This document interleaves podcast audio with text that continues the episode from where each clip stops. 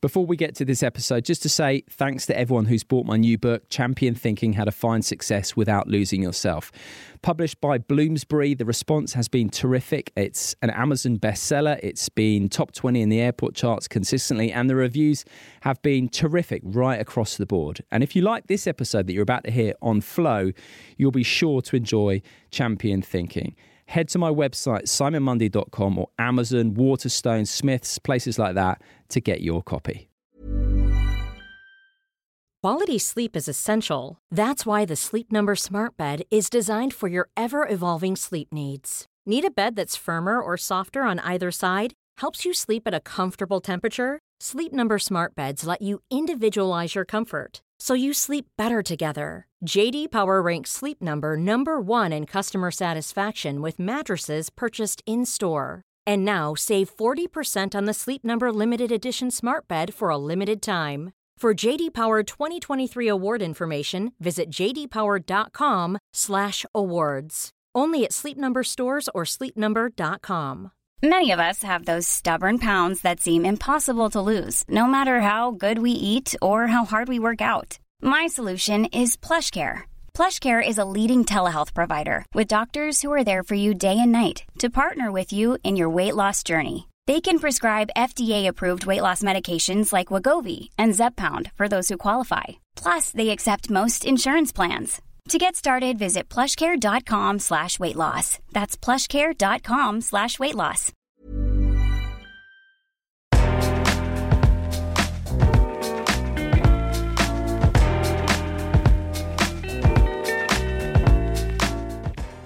Hello, Simon Mundie here, and welcome to this bite sized episode where each week I take one specific lesson from one of my previous conversations and have a closer look.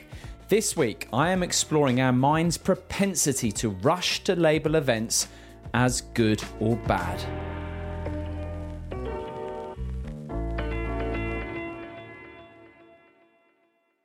So, I decided to pick this particular lesson out after Emma Raducanu's incredible win at the US Open, which has to go down as the greatest single first Grand Slam victory in all of tennis history as a qualifier to come through three rounds and then to motor her way through the draw without dropping a set, without barely even being pushed close in a set, I think stands above all other single achievements within tennis. But the morning after her win, I was chatting with a friend of mine, Jamie, and we've chatted before about the theme that comes up a lot, which is around our mind's propensity to label things as good or bad. Now, minds love to rush to judgment. Oh, this happens. We don't like it at the time. It feels uncomfortable. Therefore, it is bad. It's definitively bad. But if we take the example of Emma Raducanu, if you think back to her Wimbledon experience, so she burst on the scene at Wimbledon, she reached the fourth round. Everyone was getting very excited, thinking, okay, we've got a real talent on our hands. She's got real poise, fantastic game, real charisma. She really knows what she wants. She's got everything going for her. And then in the fourth round of Wimbledon, she had to pull out because she started having breathing problems. There was some shock, there was some concern, obviously, for her welfare. And as well in the media and elsewhere, there was judgment about what happened. So it was labeled as bad what happened in that fourth round match. And she eventually dealt with it brilliantly, uh, Emma Raducanu. She gave an interview to Sue Barker. She was wearing her England football shirt because this was as England were playing in the Euros, where they uh, obviously reached the final. So great PR move on her front there. And then as well, she just dealt with it really maturely, very calmly, explained what had happened, and really kind of put it to bed.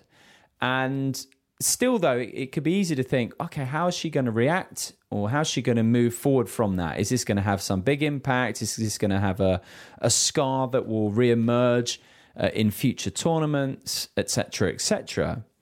And obviously, as we now know, it wasn't a bad experience. She really learned from her experience in terms of dealing with the big occasion. Fast forward a few months from Wimbledon, here she is, US Open champion. And that Wimbledon experience, that fourth round experience where she had to pull out, was fundamental to becoming US Open champion. It was an important part of her story. Another of my interviewees, Sir John Kirwan, he came out with a nice quote, which is if you remove failure from your dictionary, you never fail, you just learn. And I think Emma Raducanu in that uh, example was doing exactly that. There, she didn't fail in that fourth round match. She learned from that experience and was able to then kick on and become the US Open champion. So it was not a bad experience what happened at Wimbledon.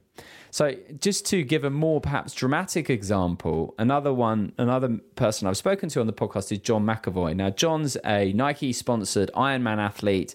He's a charity fundraiser. He spent a lot of time going into prisons and schools, really trying to make a difference to people who were at risk of going down a route that he went uh, down when he was younger. John grew up surrounded by hardened criminals.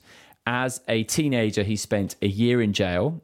And when he emerged from jail, his outlook hadn't changed at all. It had no impact on his behavior that, that first year in jail the narrative that he held, born of the people that he was he had surrounded himself with or he was surrounded with while growing up, was that the system is corrupt and that he was just doing what anyone would if they could see that that truth that everything was corrupt.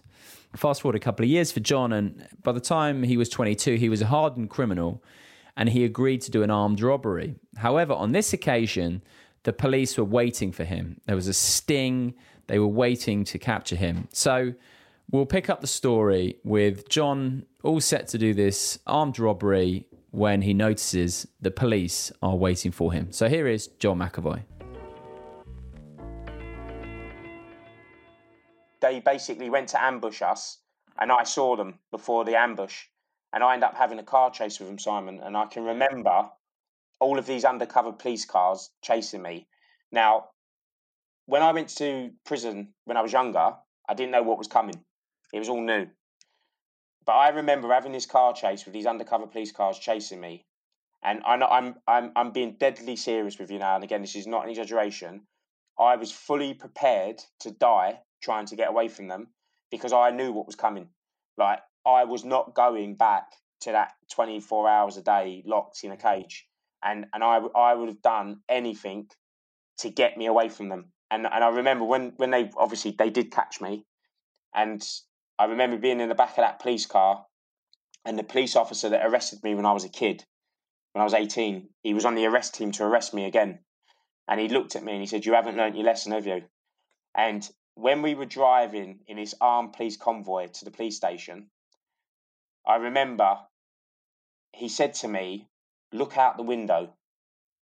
And I was obviously I was I was sort of looking out and I remember it was a hot sort of September morning, and there was all these like people walking around in the high street with like bags of shopping, and and I just he went to me, "You will not be seeing this for a long, long time." And what the story that I told you about with my stepdad with that car, and he told he, he spoke about sheep and stuff. Yeah, yeah. I remember sitting in that police car with those armed police taking me to the police station, thinking I would do absolutely anything now to swap places with those people going into Sainsbury's or Marks and Spencers. Yeah. And then I, I kind of, I, uh, I just knew that I was going back and I wasn't going to get out for a long, long time.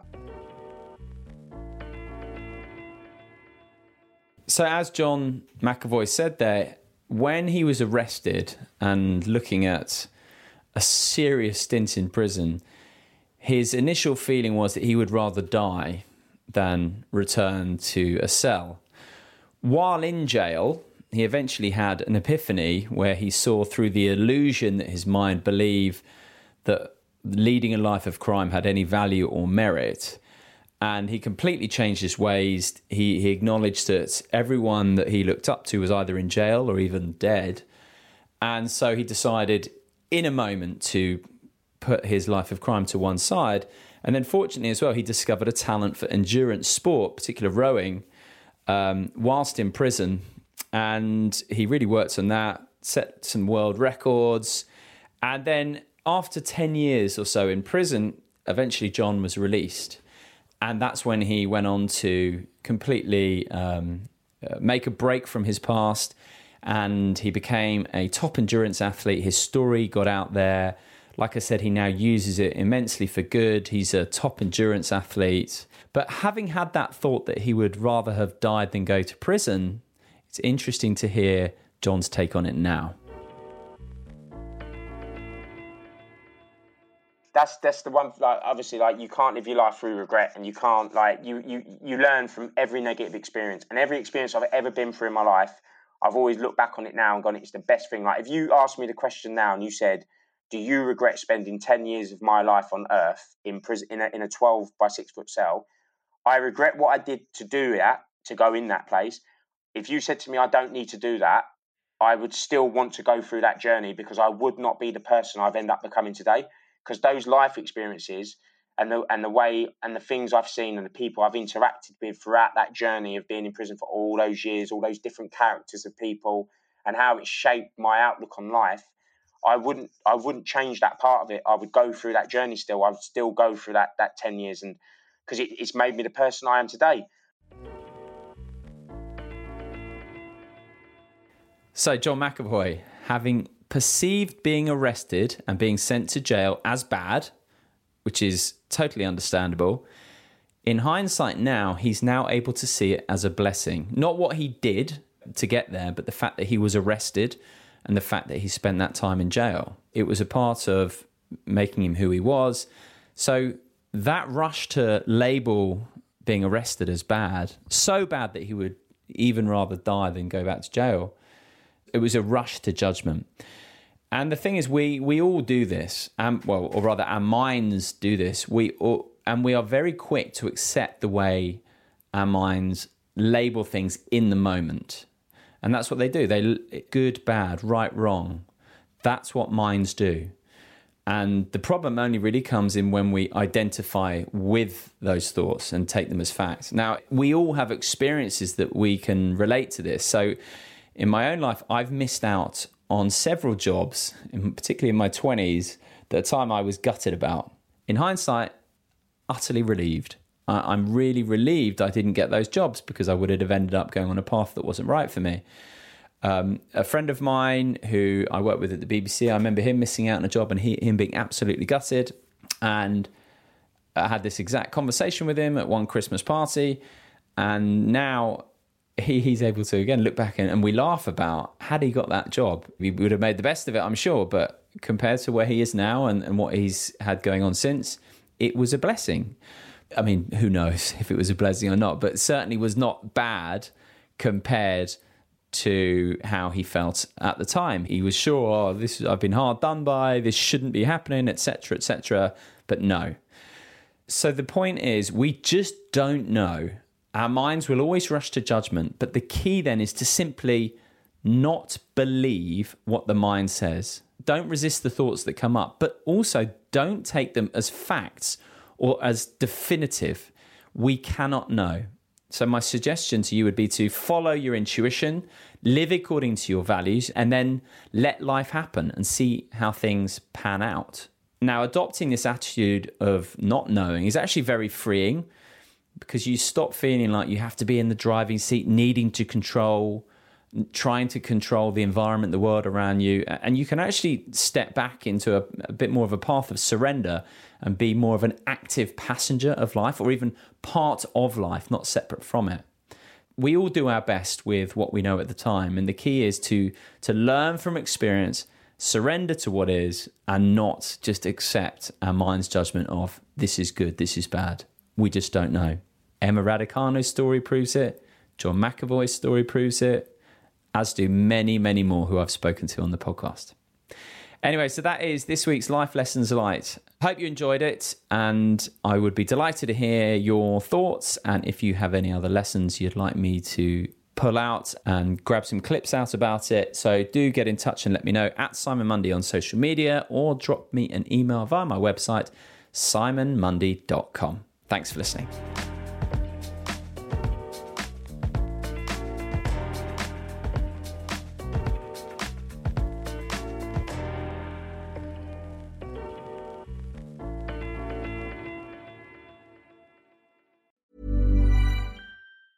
Even on a budget, quality is non-negotiable. That's why Quince is the place to score high-end essentials at 50 to 80% less than similar brands. Get your hands on buttery soft cashmere sweaters from just 60 bucks, Italian leather jackets, and so much more. And the best part about Quince, they exclusively partner with factories committed to safe, ethical, and responsible manufacturing. Elevate your style without the elevated price tag with Quince. Go to quince.com slash upgrade for free shipping and 365-day returns.